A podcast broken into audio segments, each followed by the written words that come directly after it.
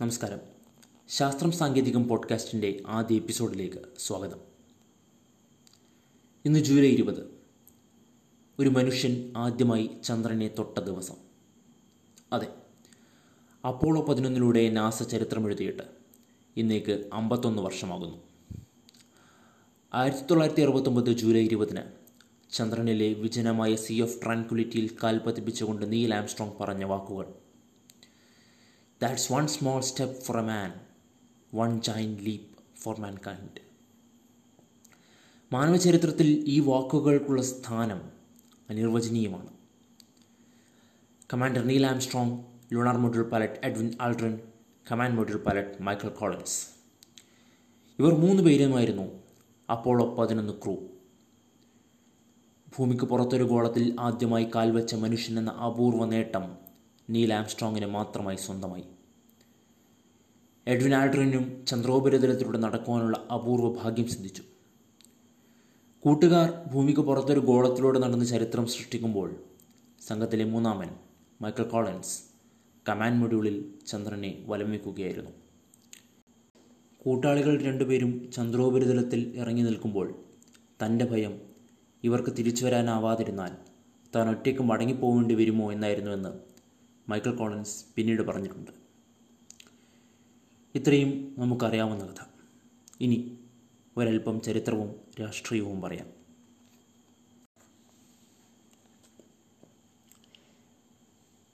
ശാസ്ത്രരംഗത്തെ കുതിച്ചുചാട്ടവും വിപ്ലവവും ഒക്കെയായിരുന്നെങ്കിലും Apollo ഒരു രാഷ്ട്രീയ വിജയം കൂടിയായിരുന്നു. സോവിയറ്റ് യൂണിയൻ എന്ന കമ്മ്യൂണിസ്റ്റ് സ്റ്റേറ്റിന് മേൽ അമേരിക്ക നേടിയ വിജയം. അന്നേ വരെ ബഹിരാകാശ രംഗത്തെ ഓരോ വളവിലും തിരിവിലും തങ്ങളെ തോൽപ്പിച്ച സോവിയറ്റ് യൂണിയനോട് അമേരിക്കയുടെ മധുര പ്രതികാരം. ജോൺ എഫ് കെന്നഡി എന്ന രാഷ്ട്രീയക്കാരന്റെ കൂടി വിജയമായിരുന്നു അത്. ആയിരത്തി തൊള്ളായിരത്തി അറുപത്തി ഒമ്പത് ജൂലൈ ഇരുപതിലെ ആ ചരിത്ര നിമിഷത്തിലേക്കുള്ള യാത്ര യഥാർത്ഥത്തിൽ ആരംഭിക്കുന്നത് ഒരു ഫുട്ബോൾ സ്റ്റേഡിയത്തിൽ വെച്ചാണ്. ആയിരത്തി തൊള്ളായിരത്തി അറുപത്തിരണ്ട് സെപ്റ്റംബർ പന്ത്രണ്ടിന് ഹൂസ്റ്റണിലെ റൈസ് ഫുട്ബോൾ സ്റ്റേഡിയത്തിൽ വെച്ച് ജോൺ എഫ് കെന്നഡി ഒരു പ്രസംഗം നടത്തി. We choose to go to the moon. We choose to go to the moon. We choose to go to the moon in this decade and do the other things not because they are easy, but because they are hard. Because that goal will serve to organize and measure the best of our energies and skills. Because that challenge is one that we are willing to accept, one we are unwilling to postpone, and one we intend to win, and the others too. ഈ ദശാബ്ദത്തിൽ തന്നെ മനുഷ്യനെ ചന്ദ്രനിലേക്ക് അയക്കുമെന്ന് John F Kennedy പ്രസംഗിക്കുന്നത് കേട്ട് പൊതുസമൂഹം മാത്രമല്ല നാസയിലെ ശാസ്ത്രജ്ഞർ പോലും ഞെട്ടിപ്പോയെന്ന് പിന്നീട് എഴുതപ്പെട്ടിട്ടുണ്ട്. കാരണം ആ വെല്ലുവിളി ചെറുതായിരുന്നില്ല. ആദ്യമായി ഒരു കൃത്രിമ ഉപഗ്രഹം ബഹിരാകാശത്ത് എത്തിച്ചത് സോവിയറ്റ് യൂണിയൻ. ആദ്യമായി ചന്ദ്രനിൽ ഉപഗ്രഹം എത്തിച്ചതും സോഫ്റ്റ് ലാൻഡിംഗ് നടത്തിയതും സോവിയറ്റ് യൂണിയൻ. ആദ്യമായി മനുഷ്യനെ ബഹിരാകാശത്ത് എത്തിച്ചതും സോവിയറ്റ് യൂണിയൻ. യൂറി ഗഗാറിൻ ബഹിരാകാശത്ത് ചെന്ന് ഇരുപത്തിമൂന്ന് ദിവസത്തിന് ശേഷം തന്നെ അലൻ ഷെപ്പോർഡും ബഹിരാകാശത്തെത്തിയെങ്കിലും ആദ്യം എത്തുക എന്ന ബഹുമതി ഗഗാറിനും സോവിയറ്റ് യൂണിയനും സ്വന്തമാക്കിയിരുന്നു. എന്നും എപ്പോഴും ഒന്നാമതായിരിക്കുക എന്ന അമേരിക്കൻ സ്വപ്നത്തിന് കമ്മ്യൂണിസ്റ്റ് സോവിയറ്റ് യൂണിയൻ നൽകി പ്രഹരം മറികടക്കാൻ. ചന്ദ്രനിൽ ആദ്യമെത്തുന്നതിനേക്കാൾ നല്ല പ്രതിവിധി ഉണ്ടായിരുന്നില്ല. പക്ഷേ അത് സാധിച്ചെടുക്കുക എന്നത് എളുപ്പമായിരുന്നില്ല. അവിശ്വസനീയമായ രീതിയിലാണ് അമേരിക്ക ചാന്ദ്ര പദ്ധതിക്കായി പണമൊഴുക്കിയത് ആയിരത്തി തൊള്ളായിരത്തി അറുപതിനും ആയിരത്തി തൊള്ളായിരത്തി എഴുപത്തി മൂന്നിനുമിടയിൽ ചാന്ദ്ര പദ്ധതിക്കായി ചെലവിട്ടത് ഇരുപത്തെട്ട് ബില്യൺ ഡോളറാണ്. ഇന്നത്തെ വിനിമയ നിരക്കിൽ അത് ഇരുന്നൂറ്റി മുപ്പത്തൊമ്പത് ബില്യൺ ഡോളറിലധികം വരും.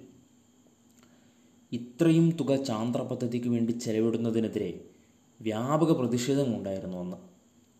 പക്ഷെ അമേരിക്ക പിന്നോട്ട് പോയില്ല. ഫലം? ചന്ദ്രനിൽ അമേരിക്കൻ കൊടി പാറി.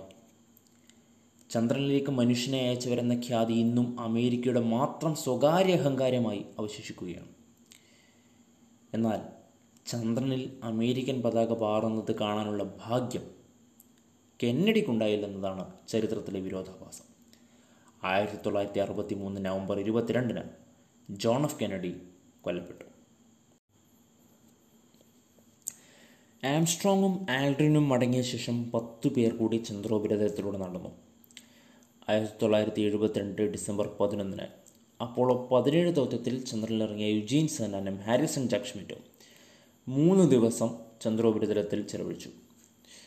ഇവർ മടങ്ങിയതിൽ പിന്നെ മനുഷ്യൻ ചന്ദ്രനിലേക്ക് പോയിട്ടില്ല. കാലത്തിന്റെ കുത്തൊഴുക്കിൽ സോവിയറ്റ് യൂണിയൻ തന്നെ ഇല്ലാതായി. അമേരിക്കയും നാസിയും ബഹിരാകാശ ഗവേഷണത്തിന്റെ പര്യായങ്ങളായി സ്വയം അവരോധിച്ചു. ഇപ്പോൾ ഒരിടവേളയ്ക്ക് ശേഷം ചാന്ദ്രദൗത്യങ്ങൾ വീണ്ടും സജീവ ചർച്ചയാവുകയാണ്.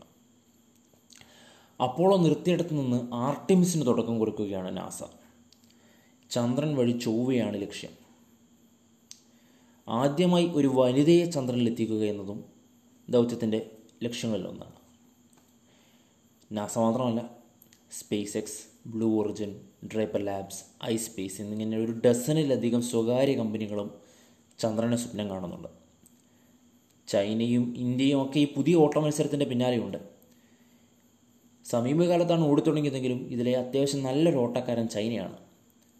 ചാങ്ങി ദൗത്യങ്ങൾ വളരെയധികം ശ്രദ്ധ നേടിക്കഴിഞ്ഞു വിജയം പ്രാപ്തമാക്കിയിട്ടുണ്ട്. ചാങ്ങി അഞ്ചാണ് അടുത്ത ദൗത്യം. ഒന്ന് കാലിടറിയെങ്കിലും ചന്ദ്രയാൻ ഇപ്പോഴും ഭാരതത്തിന്റെ സ്വപ്നമാണ്. പഴയ പ്രതാപവും വീര്യവും ഒന്നുമില്ലെങ്കിലും ലൂണ ഗ്ലോബ് പദ്ധതിയിലൂടെ ചന്ദ്രനെ സ്വന്തമാക്കാനും അവിടെ സ്ഥിരം നിലയം പണിയാനും റഷ്യയും കോപ്പ് കൂട്ടുന്നുണ്ട് നമുക്കെന്തായാലും കാത്തിരിക്കാം. മനുഷ്യൻ വീണ്ടും ചന്ദ്രനെ തൊടുന്ന ഒരു ദിവസത്തിനായി.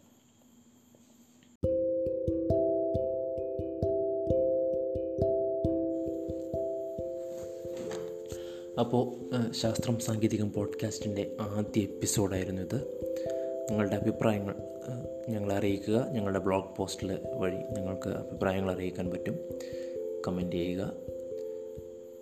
പരമാവധി പേരിലേക്ക് എത്തിക്കാൻ ശ്രമിക്കുക.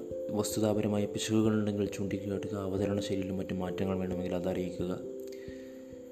മറ്റൊരു രീതിയിലായിരുന്നു പോഡ്കാസ്റ്റ് തുടങ്ങാൻ നമ്മൾ വിചാരിച്ചിരുന്നത്. പക്ഷേ പല തിരക്കുകൾ കാരണം ഒടുവിൽ ജൂലൈ ഇരുപത് ചാന്ദ്ര ദൗത്യത്തിന്റെ വാർഷിക ദിനമാണ്. അന്നൊരു പോഡ്കാസ്റ്റ് ചെയ്യണം എന്നുള്ളതുകൊണ്ടാണ് ഈ പോഡ്കാസ്റ്റ് ഈ രാത്രി ഏറെ വൈകിയും ഇത് ചെയ്ത് തയ്യാറാക്കി നമ്മൾ അപ്ലോഡ് ചെയ്യുന്നത്.